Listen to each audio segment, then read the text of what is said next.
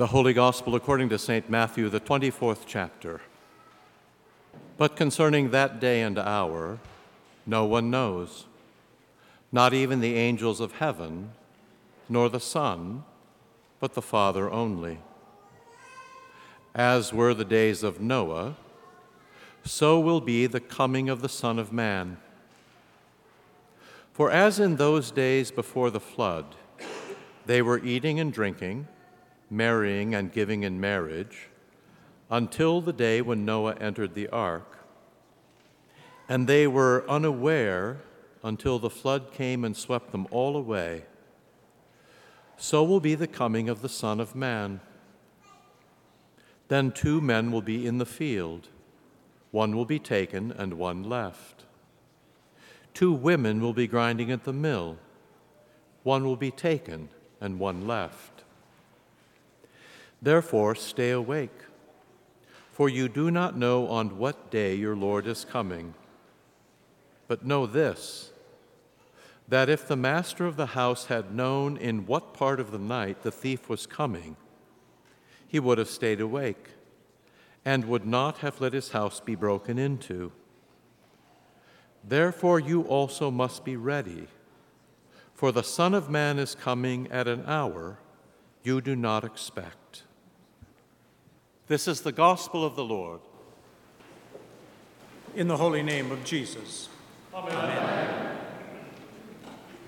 I rejoiced because they said to me, "We will go up to the house of the Lord." So the psalmist cried, and we made his cry our own.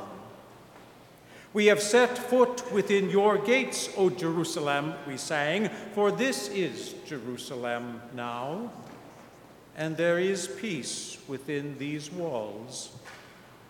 For Jerusalem is the place to which the Christ comes, that as the prophet says, we may walk in the light of the Lord and have our swords turned into plowshares and our spears into pruning hooks, and learn war no more."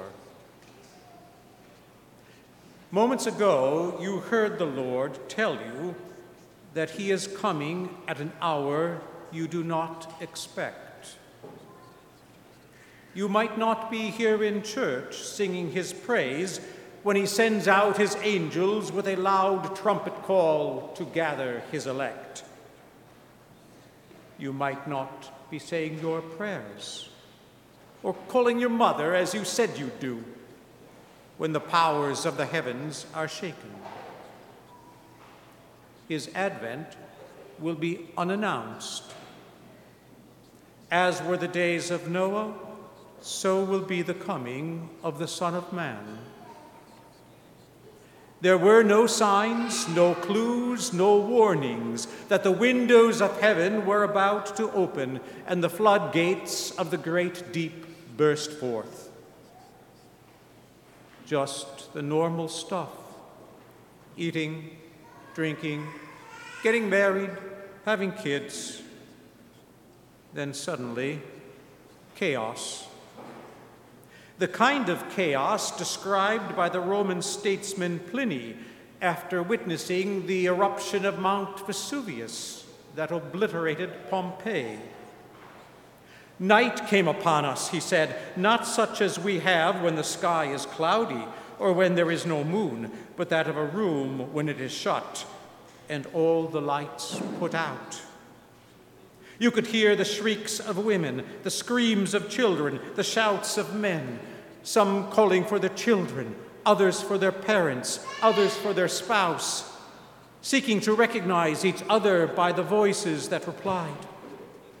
One lamenting his own fate, another of his family, some wishing to die from the very fear of dying, some lifting their hands to the gods. But the greater part were convinced that there were now no gods at all, and that the final endless night of which we had heard had now come upon the world." They were unaware until the flood came and swept them all away, our Lord said. Unaware of what was coming and also why. No meaning, no light, endless night, wishing to die from the very fear of dying. There is a difference, though, between back then and now, and it's a big one.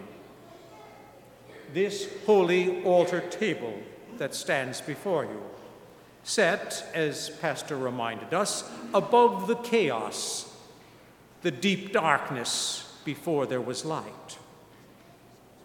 This holy Eucharist of the advent of the Son of Man into your living right now. Or, as the Apostle put it, this grace in which you now stand. Yes, there is eating and there is drinking, and you may have done a lot of it just a few days ago. But there is this eating and drinking now too. This consumption which pleads, "Come, Lord Jesus," in a way the other does not.